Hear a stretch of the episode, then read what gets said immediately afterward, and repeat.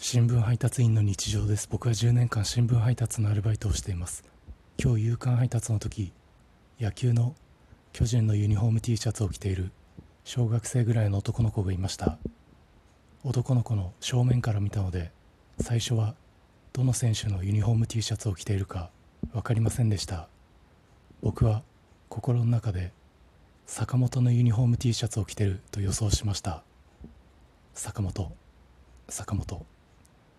坂本。男の子の背中を見てどの選手か確かめると坂本でした。